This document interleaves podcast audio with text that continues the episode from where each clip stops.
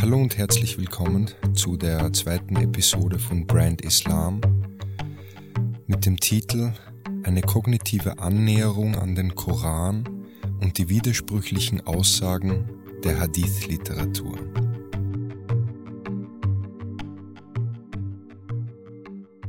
In der ersten Episode von Brand Islam mit dem Titel Der Koran, der traditionelle Islam und die Macht der Wörter sind wir auf die Tatsache eingegangen, dass bei vielen Koranübersetzungen gewisse Schlüsselwörter aus dem Arabischen nicht ins Deutsche übersetzt werden, welche Tragweite dabei die Tradition einnimmt und welche Auswirkung diese oftmals nicht ins Deutsche übersetzten Schlüsselwörter sowohl in der Wahrnehmung als auch in der Interpretation mit sich bringen können. Des Weiteren haben wir gewisse Schlüsselwörter in ihrer deutschen Bedeutung dargelegt und wir sind darauf eingegangen, worauf man beim Lesen bzw. Studieren von Koranübersetzungen achten sollte und warum im traditionellen Islam der Sekundärliteratur, der sogenannten Hadith-Literatur, derart viel Beachtung geschenkt wird. Darüber hinaus haben wir besprochen, was es zu beachten gilt, wenn wir uns mit der Hadith-Literatur der Traditionalisten auseinandersetzen.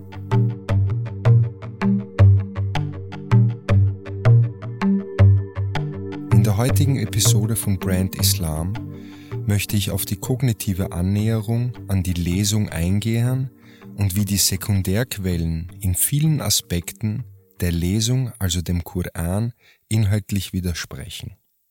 Für ein Verständnis der Lesung gibt es sicher nicht nur einen Weg der Interpretation.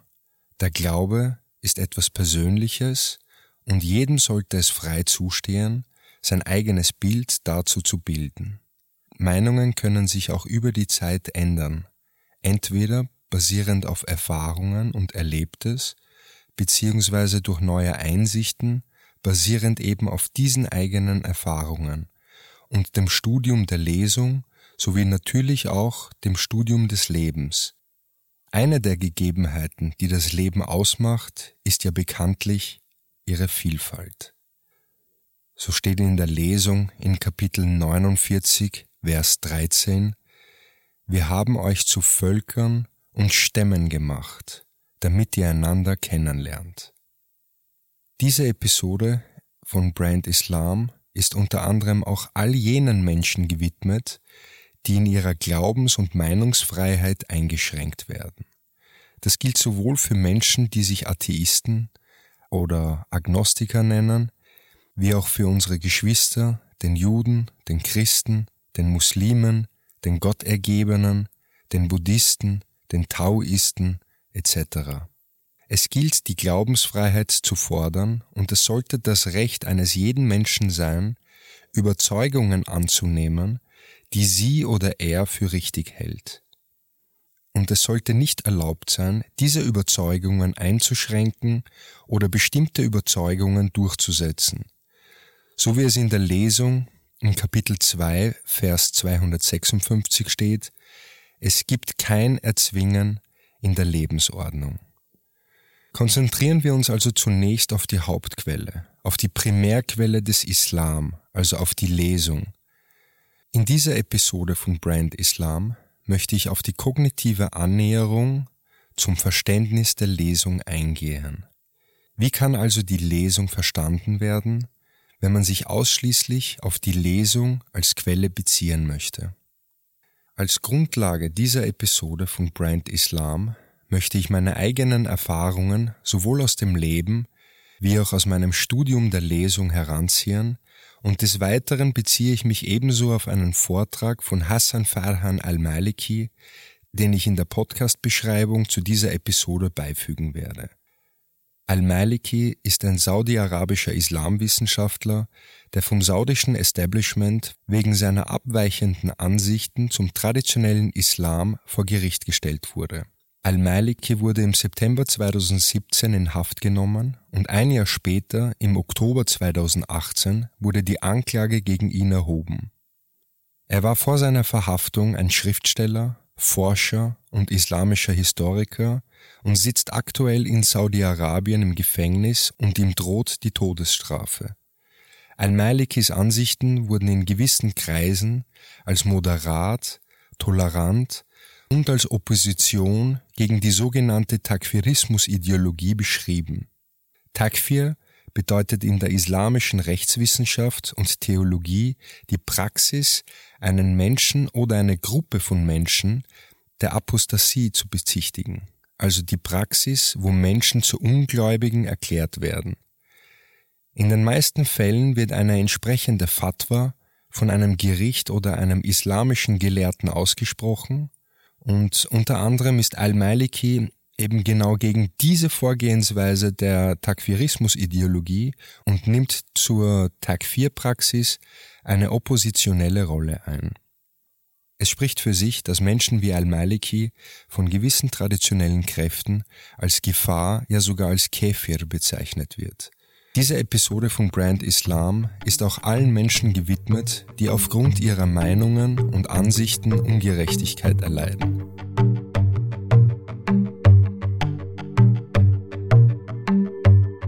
Wie kann die Lesung verstanden und interpretiert werden? Dazu gibt es sicher nicht nur einen Weg. Doch heute geht es um die kognitive Annäherung an die Lesung und dazu möchte ich Auszüge aus einem Vortrag von Hassan Farhan al-Maliki heranziehen. So sagt al-Maliki, ich zitiere aus einem Vortrag von ihm, ich glaube, dass der Koran mit Sorgfalt und mit dem Gebrauch der Vernunft behandelt werden muss. Ich habe eine sogenannte kognitive Annäherung an den Koran erlebt. Er durchläuft vier Stufen. So steht in der Lesung in Kapitel 5 Vers 48, aber es ist so, damit er euch in dem, was er euch gegeben hat, prüfe. Wie erfolgt nun diese Prüfung? Wenn man sich die Lesung ansieht, werden zunächst die Sinne getestet, also jene Wege der Information, die in den Verstand, in den Intellekt führen. So wird die Sehkraft getestet, die erste Stufe der Prüfung. Sehen Sie wirklich, was tatsächlich da ist? So steht in Kapitel 7, Vers 198, Du siehst sie dich anschauen, doch sie sehen nicht. In Kapitel 20, Vers 23 steht, auf dass wir dich etwas von unseren größten Zeichen sehen lassen. Weiter steht in Kapitel 76, Vers 2 in der Lesung, Gewiss, wir erschufen den Menschen aus einem Tropfen, einem Gemisch, um ihn zu prüfen, und so haben wir ihn mit Gehör und Augenlicht versehen. Und als nächstes wird das Gehör getestet. Hören Sie sich also wirklich die Beweise an oder lassen Sie es einfach an sich vorbeiziehen und hören nicht auf die Beweise. So steht in Kapitel 8, Vers 21 in der Lesung, Und seid nicht wie diejenigen, die sagen, wir hören, wo sie doch nicht hören. Nachdem also die Sehkraft sowie das Gehör getestet werden, wird dann als nächstes der Verstand geprüft, dann das Herz und schließlich die Glieder des Körpers, unser Verhalten, unsere Handlungen, unsere Taten. Also wird der Verstand auf die Probe gestellt bzw. getestet. In Kapitel 36, Vers 68 lesen wir dazu, und wen wir altern lassen, den lassen wir in der Erschaffung eine Kehrtwende machen. Verstehen Sie denn nicht? Und weiters geht's in Kapitel 57, Vers 17 und die Lesung schreibt, Wisst, dass Gott die Erde nach ihrem Tod belebt. Wir klärten euch ja über die Zeichen auf, auf das ihr versteht. Und in Vers 9 der Sure 35 steht, Und Gott ist es, der die Winde entsendet, so dass Wolken aufziehen, dann treiben wir sie zu einem leblosen Land und machen die Erde damit lebendig. Nachdem sie wie tot war, so wird auch die Auferstehung sein. Und in Kapitel 2, Vers 242 lesen wir in der Lesung, so macht Gott euch seine Zeichen klar, auf das ihr begreifen möget. Also wir werden von der Lesung mehrmals aufgefordert, unsere Sinne sowie unseren Verstand zu gebrauchen. So kann man sagen, dass das Urteil, das der Verstand fällt, dann auf das Herz übertragen wird. Und im Herzen scheint alles miteinander verbunden zu sein. Eine zentrale Rolle scheinen demnach unsere Herzen einzunehmen. So steht im Koran in Kapitel 26, Vers 89, außer wer zu Gott mit einem gesunden Herzen kommt. Und in Kapitel 2, Vers 225 der Lesung steht, Gott wird euch nicht für etwas Unbedachtes in euren Eiden belangen, jedoch wird er euch für das belangen, was eure Herzen erworben haben. Die Eigenschaften, unter denen wir heute und in der gesamten Menschheitsgeschichte am meisten leiden, sind in den Herzen verankert. Es ist unter anderem die hochmütige Prahlerei, der Hass, die hartnäckige Intoleranz, der Neid, die Gier, die Eifersucht, die uns und andere Menschen in den Zustand des Leidens versetzen. Die Lesung erwähnt mehrmals, dass die Handlungen aus unserem Herzen kommen sollten. Also bis jetzt haben wir besprochen, wie die Informationen über unsere Sinne in den Verstand gelangen und wir werden in der Lesung mehrmals aufgefordert, diesen, unseren Verstand zu nutzen bzw. zu gebrauchen. Kurz zusammengefasst, die Informationen müssen zuerst durch die Sinne gehen. Diese Sinne werden insofern getestet, als sie wirklich sehen und hören sollten in erster Linie. Also die Sinne werden getestet, danach wird der Verstand getestet und als nächstes wird das Herz getestet und am Ende unsere Taten und unsere Handlungen. Dieser kognitive Ansatz ist sehr wichtig, zumindest für mich. Es ist ein Prozess und er braucht Zeit und es scheint so, dass unsere Herzen eine entscheidende Rolle dabei spielen. Am Ende geht es darum, idealerweise gute Gedanken zu haben, gute Worte zu sprechen und gute Taten zu setzen. Gedanken, Worte und Taten, die voll Gerechtigkeit sind, voll Barmherzigkeit, voll Demut, voll Vergebung, voll Einsicht, voll Aufrichtigkeit, voll Güte, voll des Verständnisses. Es geht darum, Gutes zu vollbringen, Taten zu setzen, die zur Verbesserung des Lebens beisteuern und zum Frieden aufrufen. Eine weitere Pflicht einer Gottergebenen oder eines Gottergebenen ist das Lesen und Studieren der Zeichen Gottes, sowohl in der Lesung wie auch in der Natur bzw. im Leben. Die Informationen über die vielen Wissenschaftszweige in der Lesung wurden nach Jahrhunderten bestätigt. Folgende Beispiele gilt es anzuführen. So steht in der Lesung im Kapitel 21, Vers 30, Haben denn die Ableugner nicht gesehen, dass die Himmel und die Erde eine einzige dichte Masse waren, die wir spalteten, und dass wir dann aus dem Wasser alles Lebendige entstehen ließen? Wollen sie denn nicht glauben? Und in Kapitel 51, Vers 47 der Lesung steht, den Himmel erbauten wir mit unserer Kraft und seht, wie wir ihn ständig ausdehnen. So steht in Kapitel 5, Vers 55 der Lesung, Die Sonne und der Mond sind nach Berechnung. Und in Sure 6, Vers 95 lesen wir, Wahrlich, Gott ist es, der das Korn und die Kerne keimen lässt. Er bringt das Lebendige aus dem Toten hervor und das Tote aus dem Lebendigen. Derart ist Gott. Doch wie leicht lasst ihr euch abwenden. Ich gehe weiter zu Kapitel 16, Vers 48. Und da steht, haben sie nicht all die Dinge gesehen, die Gott erschaffen hat, wie sich ihre Schatten nach rechts und links wenden, indem sie sich demütigend vor Gott niederwerfen. Wir werden von der Lesung aufgefordert, das Leben zu studieren, über das Leben zu reflektieren und dabei stets unseren Verstand zu gebrauchen. So steht in Kapitel 12, Vers 109 in der Lesung, Sind sie nicht über die Erde gewandert, um zu sehen, was die Folgen für jene waren, die vor ihnen lebten? Und in Kapitel 96, Vers 1 bis 2 steht, Lies im Namen deines Herrn, der erschuf. Er schuf den Menschen aus einem sich Anklammernden. Ich möchte an dieser Stelle kurz auf die Übersetzung für sich Anklammernden eingehen.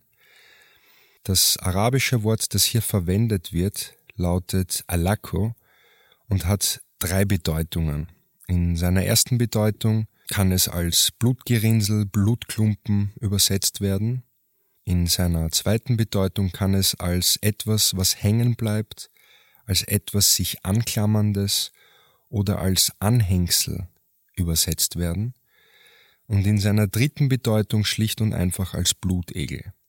Auf alrahman.de habe ich eine brauchbare Erklärung dazu gefunden. Ich zitiere Die früheren Übersetzer haben natürlicherweise die erste Bedeutung vorgezogen, also Blutgerinnsel, Blutklumpen.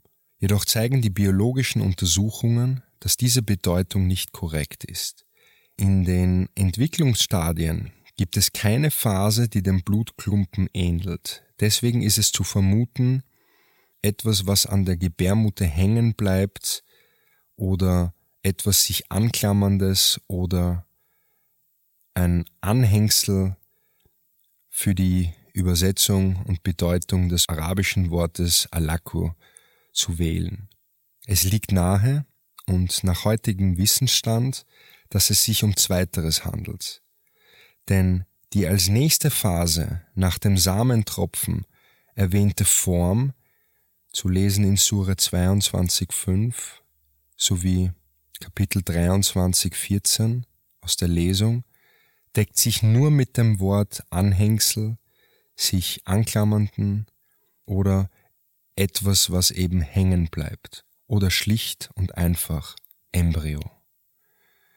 In diesem Zusammenhang möchte ich Kapitel 22, Vers 5 anführen aus der Lesung, und da steht, O ihr Menschen, wenn ihr über die Auferstehung im Zweifel seid, so haben wir euch doch aus Staub erschaffen, dann aus einem Samentropfen, dann aus etwas sich anklammernden, dann aus Fleisch, teils geformt, teils ungeformt, um euch manches klar zu machen und wir lassen im Mutterleib ruhen, was wir wollen, bis zu einem festen Termin.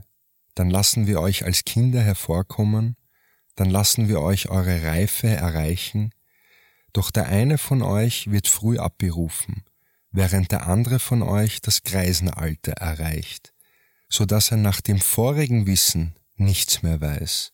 Und du siehst die Erde leblos, doch wenn wir Wasser auf sie herabkommen lassen, dann regt sie sich und schwillt an und lässt alle möglichen Arten schöner Pflanzen sprießen. Ich gehe weiter zu Kapitel 30, Vers 20 in der Lesung. Zu den Zeichen Gottes gehört, dass er euch aus Staub erschaffen hat. Und nun seid ihr Menschen, die sich auf der Erde ausbreiten.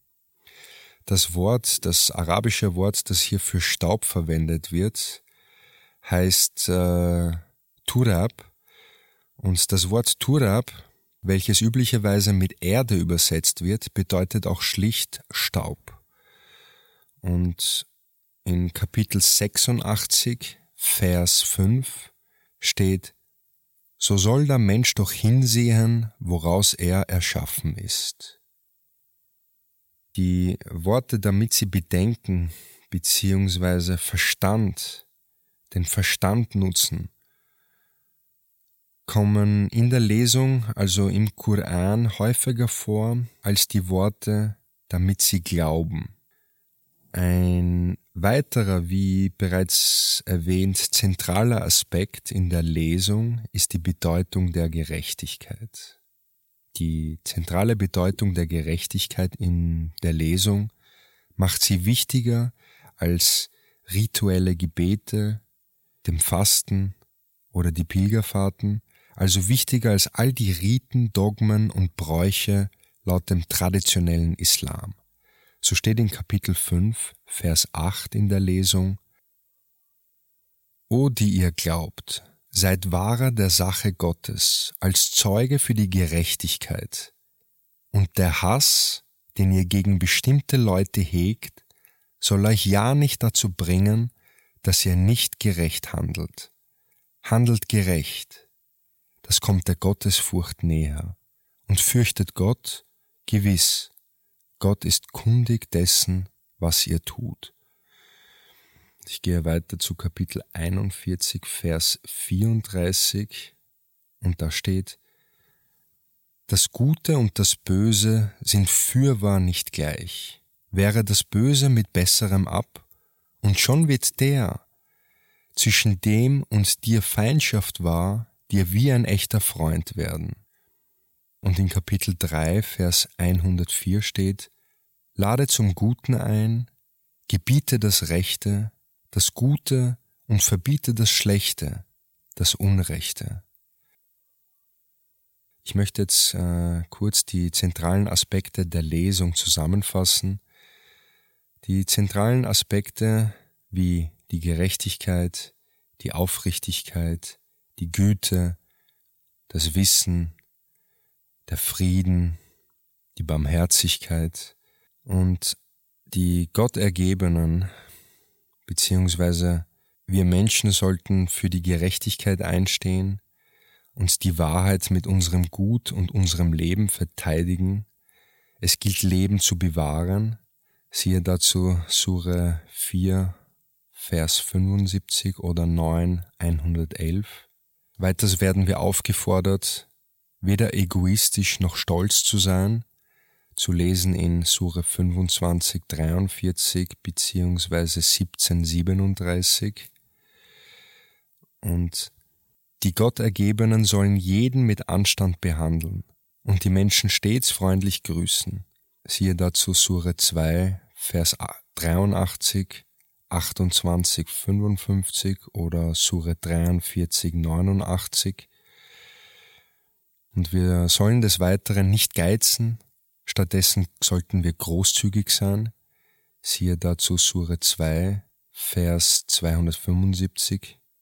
Und wir werden des Weiteren aufgefordert, ehrlich und fair in finanziellen sowie in ökonomischen Fragen zu sein. Siehe dazu Sure 6, Vers 152. Ebenso soll der Gott Ergebene keine unbewiesenen Informationen akzeptieren, zu lesen in Sure 17, Vers 36. Und wir sollen alle Meinungen hören und nur dem Besten folgen. Siehe dazu Sure 39, Vers 18. Und wir werden des Weiteren aufgefordert, zu lesen, zu studieren, das Leben zu studieren, um uns Wissen anzueignen, aber stets kritisch zu bleiben. Siehe dazu Sura 96, Vers 1 bis 5.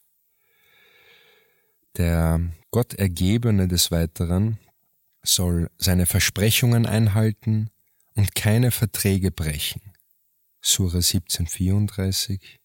Und wir sollen weder Bestechung noch Korruption fördern, beziehungsweise schon gar nicht praktizieren. Das ist zu lesen und zu finden in Sura 2, Vers 188. Und ebenso nicht die Güte der Weisen sollten wir verschlingen. Die Referenz dazu finden wir in Kapitel 17, Vers 34. Und des Weiteren werden wir aufgefordert, den Verwandten und den Armen Spendengelder zu geben und die Sozialhilfe zu unterstützen. Siehe dazu Sure 9, 60 sowie Sure 17, Vers 26 und wir sollten stets kooperieren und anderen Hilfe leisten und gute Taten vollbringen. Siehe dazu Sure 5, Vers 2. Die wichtigen und zentralen Themen in der Lesung, das Wesen des Islam, also das Wesen der Hingabe, das Wesen der Ergebung, sind die Gerechtigkeit, die Barmherzigkeit, die Empathie, das Wissen, vom Verstand sollen wir Gebrauch machen und wir sollen stets aufrichtig sein.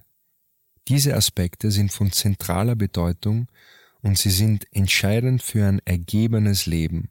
Und diese wesentlichen Aspekte werden vom traditionellen Islam ignoriert.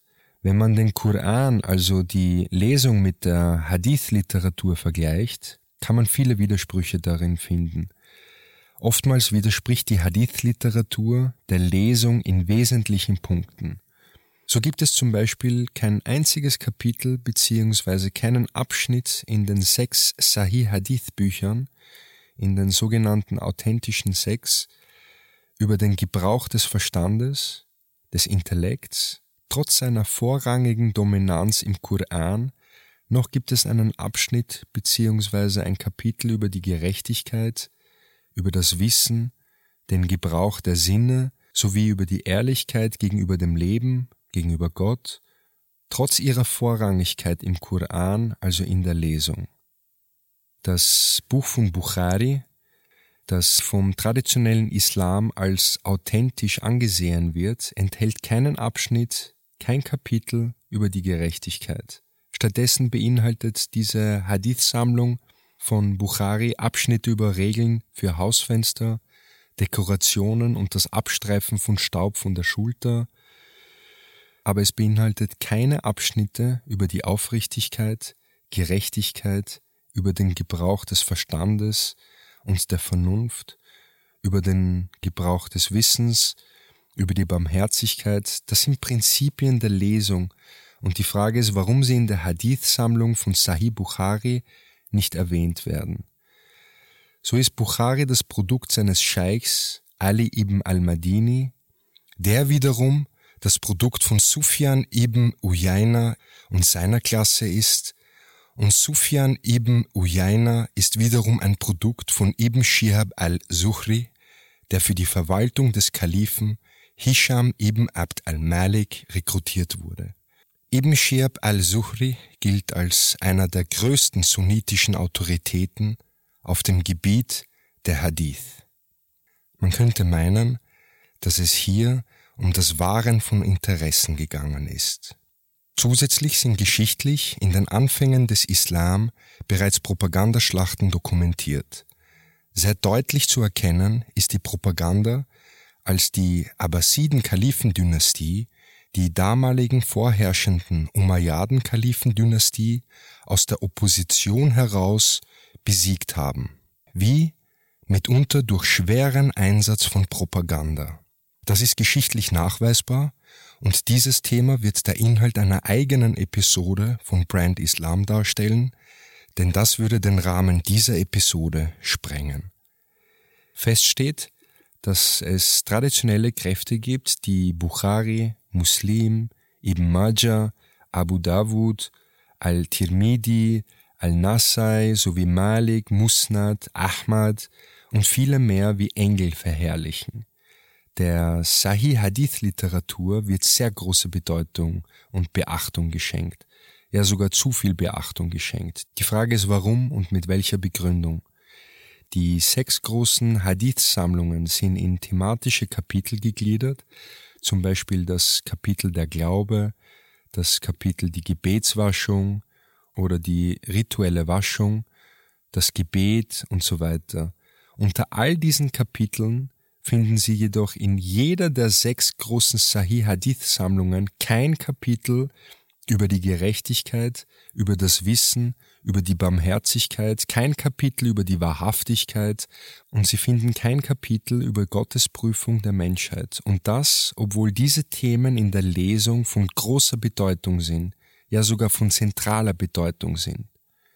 Ebenso wenig findet man ein Kapitel über die Nutzung des Verstandes bzw. der Vernunft oder über das Reflektieren, das Reflektieren über die natürliche Welt und über die Schöpfung des Lebens. Ein weiterer zentraler Aspekt in der Lesung ist, dass es kein Erzwingen in der Lebensordnung gibt.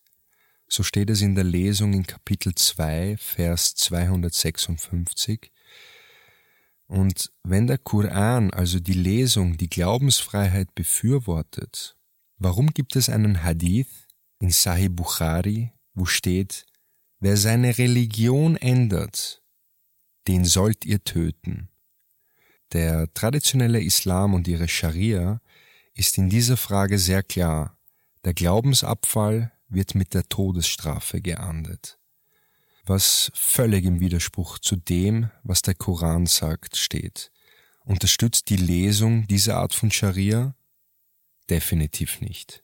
In der Doktrin, in der Lebensordnung gibt es keinen Zwang. So steht es klar und deutlich in der Lesung, also im Koran, und zwar in Kapitel 2, Vers 256. Kein Erzwingen in der Lebensordnung. Die einzigen koranischen Strafgesetze im Leben sind die, die Mord, Korruption und Aggression betreffen. Die eine Sache, die die Lesung mit Sicherheit nicht erwähnt, ist die Tötung von Abtrünnigen. Was die Strafe für Abtrünnigkeit betrifft, so steht diese ausschließlich in der Hadith-Literatur, also in der Sekundärliteratur der Traditionalisten. Und sie wurde vom Juristen aufgenommen, weil die Behörden jede Opposition als Abtrünnige behandeln wollten. Auf diese Weise wurde Jad ibn Dirham getötet, ebenso wie andere Reformer sowie Jam ibn Safwan. Die Hadith-Literatur widerspricht der Lesung, also dem Koran, in wesentlichen Punkten und in zahlreichen Versen. So steht zum Beispiel in einer Erzählung in Sahih al-Bukhari, erzählt von Imran bin Hussein, der Prophet sagte, ich schaute auf das Paradies und fand arme Menschen, die die Mehrheit seiner Bewohner bildeten, und ich schaute auf die Hölle und sah, dass die Mehrheit ihrer Bewohner Frauen waren. Ich sah auch das Höllenfeuer, und ich hatte noch nie einen so schrecklichen Anblick gesehen. Ich sah, dass die meisten Einwohner Frauen waren. Die Menschen fragten, O Gesandter Gottes, warum ist es so? Der Gesandte antwortete, wegen ihrer Undankbarkeit. Nun, was steht dazu im Koran, also in der Lesung? Was sagt dazu die Lesung?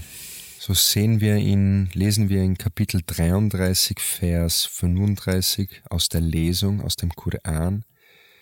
Ich zitiere, Gewiss, muslimische Männer und muslimische Frauen, gläubige Männer und gläubige Frauen, ergebene Männer und ergebene Frauen, wahrhaftige Männer und wahrhaftige Frauen, standhafte Männer und standhafte Frauen, demütige Männer und demütige Frauen, almosengebende Männer und almosengebende Frauen, fastende Männer und fastende Frauen, Männer, die ihre Scham hüten und Frauen, die ihre Scham hüten, und Gottes vielgedenkende Männer und gedenkende Frauen, für all sie hat Gott Vergebung und großartigen Lohn bereitet.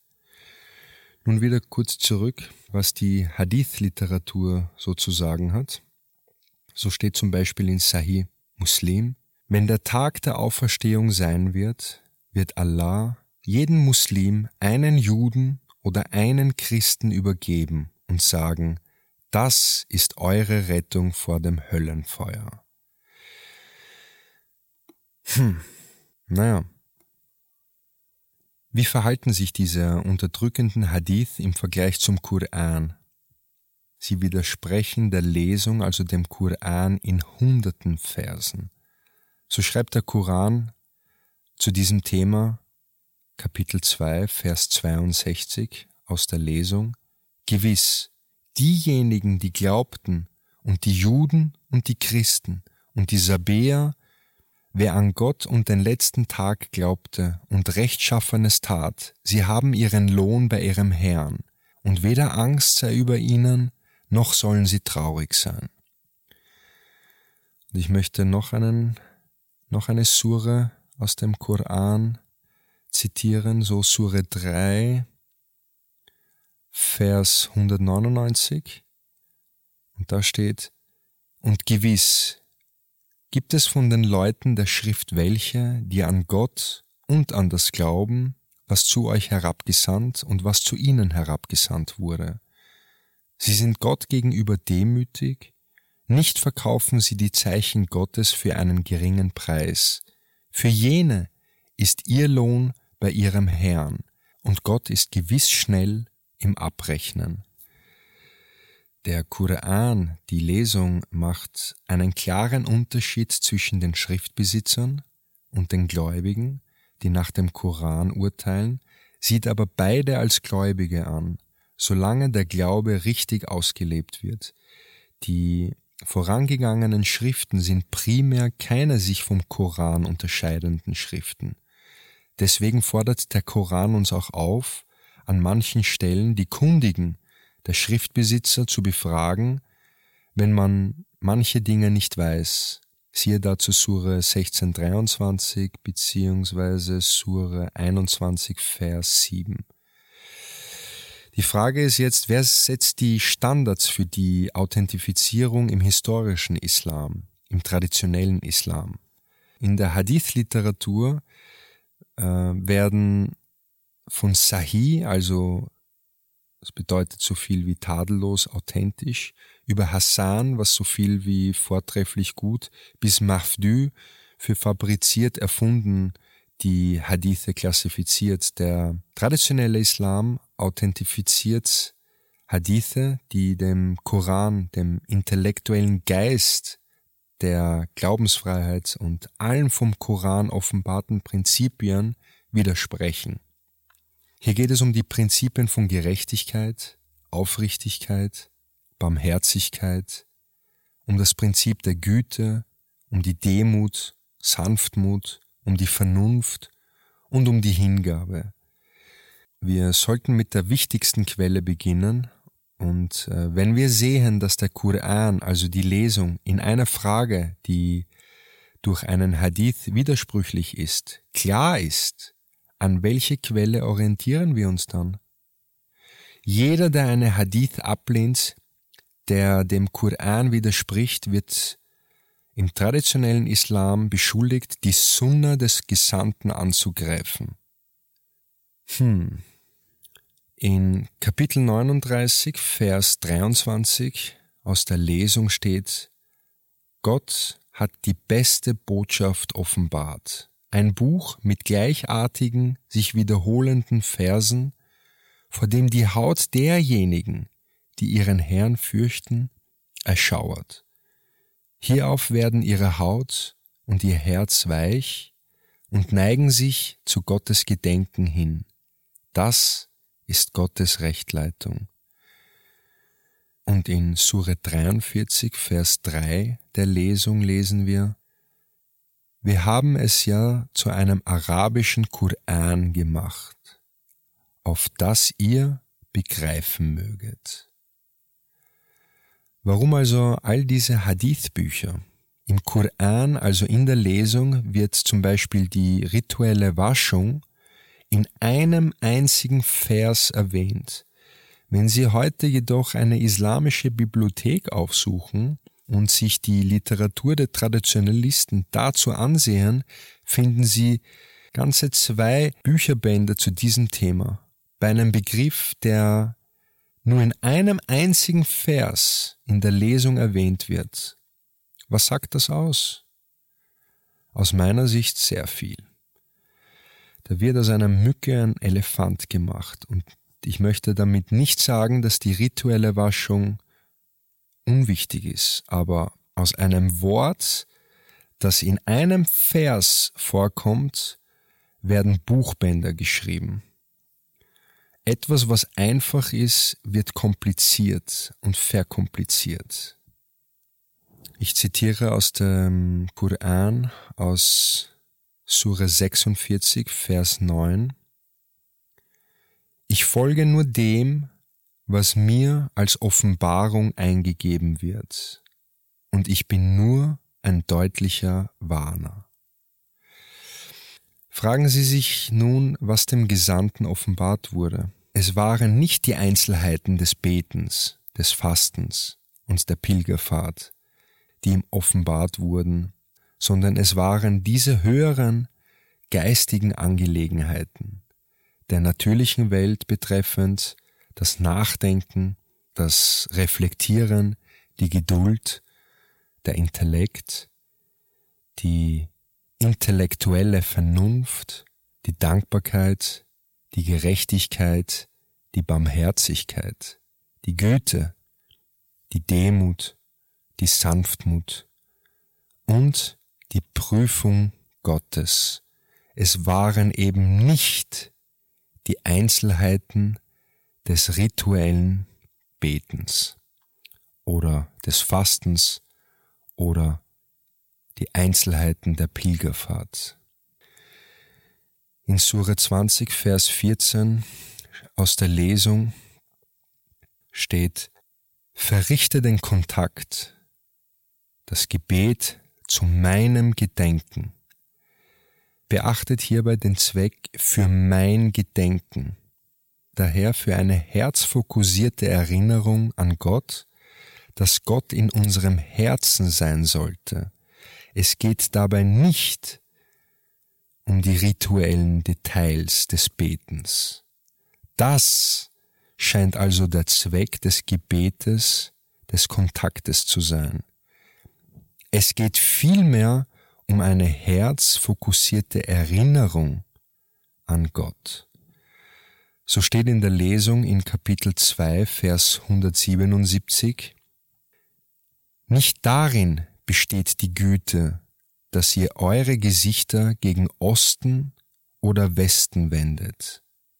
Güte ist vielmehr, wenn man an Gott, an den letzten Tag, an die Engel, an die Schrift und an die Propheten glaubte und das Geld, obwohl man es liebt, den Nahestehenden, den Weisen, den Bedürftigen, dem Obdachlosen, den Fragenden und den Unfreien zukommen ließ und den Kontakt aufrechterhielt und zur Verbesserung beisteuerte, die ihre Vereinbarungen erfüllen, wenn sie vereinbarten, und die in der Not, im Leid und wenn es schlimm zugeht, geduldig sind.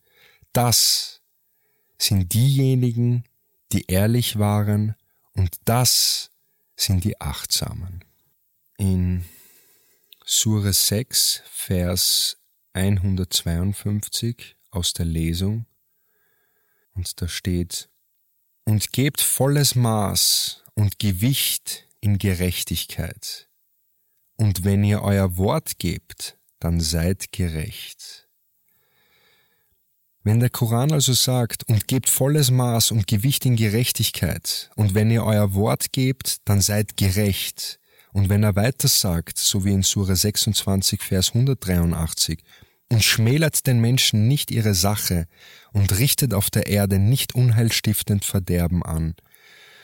Und wenn er sagt, so wie in Sure 9, Vers 119, und seid mit den Ehrlichen, dann wird hier über die Gerechtigkeit gesprochen. Das ist einer der zentralen Punkte in der Lesung im Koran. Sei einer der Gerechten, sei einer der Gütigen, sei einer der Barmherzigen, sei einer der, der seinen Verstand verwendet, uns den Armen hilft, der zu Hilfe eilt und sanftmütig durchs Leben schreitet. In Kapitel 47, Vers 24 aus der Lesung lesen wir, Wollen Sie denn nicht über den Koran nachdenken oder sind Ihre Herzen verriegelt? In Sure 5, Vers 48 lesen wir, Aber es ist so, damit er euch in dem, was er euch gegeben hat, prüfe. Ja, es ist die Gerechtigkeit, es ist die Güte, die Aufrichtigkeit, die Barmherzigkeit. All das und all diese Aspekte stellen die zentrale Rolle in der Lesung dar. Es sind nicht die Einzelheiten des Betens und nicht die Einzelheiten des Fastens und auch nicht die Einzelheiten der Pilgerfahrt. Verstehen Sie nicht, wird in der Lesung mehrmals erwähnt. Wir werden aufgerufen, unseren Verstand, unsere Vernunft einzusetzen und nachzudenken.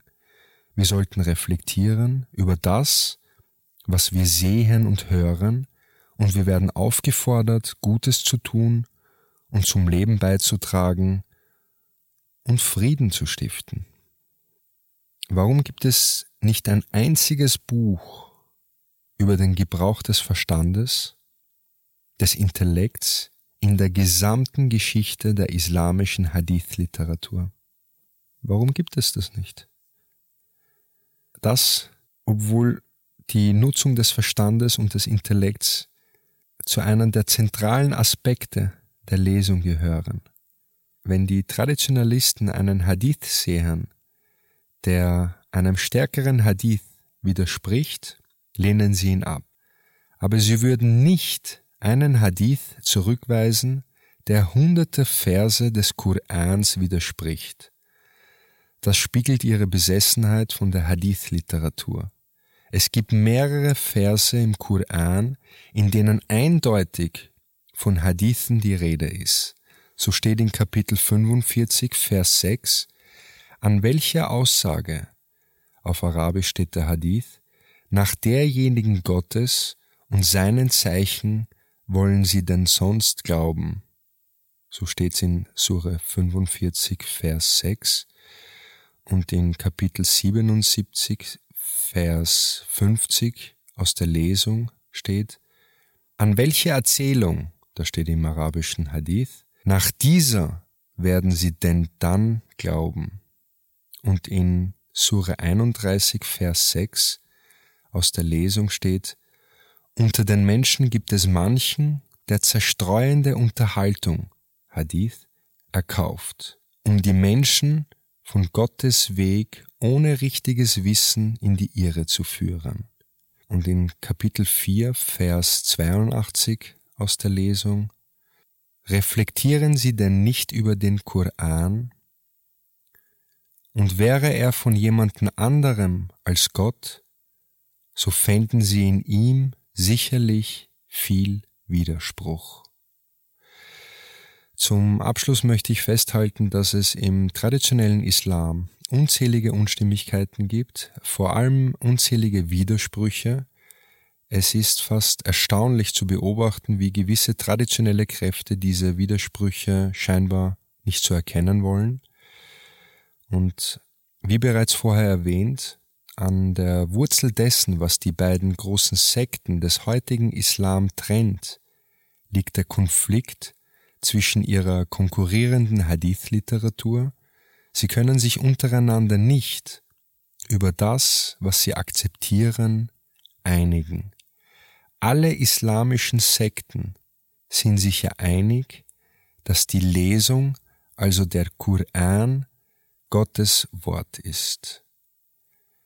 Ja, die heutigen Konflikte zwischen Sunniten und Schiiten haben nach Ansicht vieler Experten nichts mit religiösen Fragen zu tun, sondern ausschließlich mit politischen. Wir kommen zum Ende der heutigen Episode von Brand Islam. Aktuell sitzt Hassan Farhan al-Maliki in Saudi-Arabien im Gefängnis. Die saudische Staatsanwaltschaft soll angeblich die Todesstrafe gegen den saudischen religiösen Reformer al-Maliki aufgrund einer Vielzahl vager Anklagen im Zusammenhang mit seinen friedlichen religiösen Ideen anstreben. Die saudischen Behörden haben al-Maliki im September 2017 verhaftet und halten ihn seit und halten ihn seither in Haft und im Oktober 2018 wurde schließlich die Anklage erhoben. Al-Malikis Anklagenschrift besteht aus 14 Anklagepunkten, die fast alle keine Ähnlichkeiten mit anerkannten Verbrechen aufweisen. Die ersten beiden Anklagepunkte beziehen sich auf seine friedliche Äußerung seiner religiösen Ansichten über die Wahrhaftigkeit bestimmter Aussagen des Gesandten und seine Kritik an mehreren islamischen Persönlichkeiten des siebenten Jahrhunderts. Weitere Anklagen sind Beleidigung der Herrscher des Landes und des obersten Rates der Religionsgelehrten und ihre Beschreibung als extremistisch sowie die Beschuldigung der Golfstaaten, die Terrororganisation IS zu unterstützen. Die von den Staatsanwälten im Anklageblatt angeführten Beweise bestanden ausschließlich aus Al-Malikis angeblichen Geständnis, seinen Tweets und aus Material, das bei ihm zu Hause und auf seinem Computer beschlagnahmt wurde. Darin heißt es, dass er angeblich gestanden habe, Glaubensfreiheit zu fordern und dass es das Recht jeder Person ist, Überzeugungen anzunehmen, die er für richtig hält, und es ist nicht erlaubt, diese Überzeugungen einzuschränken oder bestimmte Überzeugungen durchzusetzen, sowie seine Leugnung, dass das Verbrechen der Abtrünnigkeit mit dem Tod bestraft werden sollte, da es rechtlich gesehen keine Wahrheit dazu gibt. Er soll auch gestanden haben, dass diejenigen Kleriker, die den Gesang oder die Musik in allen ihren Formen verbieten, Extremisten sind da es keine Beweise für ein Verbot gibt und es ebenso keine Beweise gibt, die bestätigen, dass der Gesandte auf solche Verbote bestanden haben soll. Die Staatsanwälte versuchen, einen Mann zum Teil dafür zu töten, dass er jeden Kleriker kritisiert, der Musik verbietet, während die saudischen Führer Millionen an Public Relations Firmen zahlen, um zu zeigen, wie fortschrittlich sie sind, weil sie öffentliche Konzerte großer westlicher Künstler im Land erlauben. Die Staatsanwaltschaft, die direkt mit dem saudischen König in Verbindung steht, hat Anklagepunkte erhoben, die fast ausschließlich mit Al-Malikis religiösen Ansichten zusammenhängen und hat beantragt, dass das Gericht ihn als eine Art Tasierstrafe auf der Grundlage ausgewählter religiöser Texte und extremistischer Interpretationen hinrichten soll wobei sein inhärentes Recht auf die durch das Völkerrecht garantierte Gedanken- und Gewissensfreiheit eindeutig missachtet wird.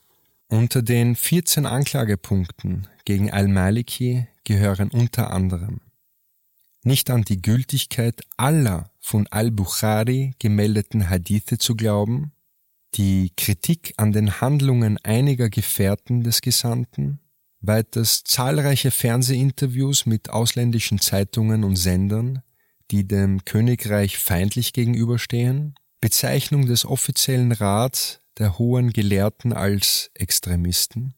Er schrieb viele Bücher und Forschungsarbeiten und veröffentlichte sie außerhalb des Königreichs, obwohl er wusste, dass ihm dies von den zuständigen Behörden verboten wurde. Der Besitz von 348 Büchern, die nicht von der zuständigen Behörde genehmigt wurden.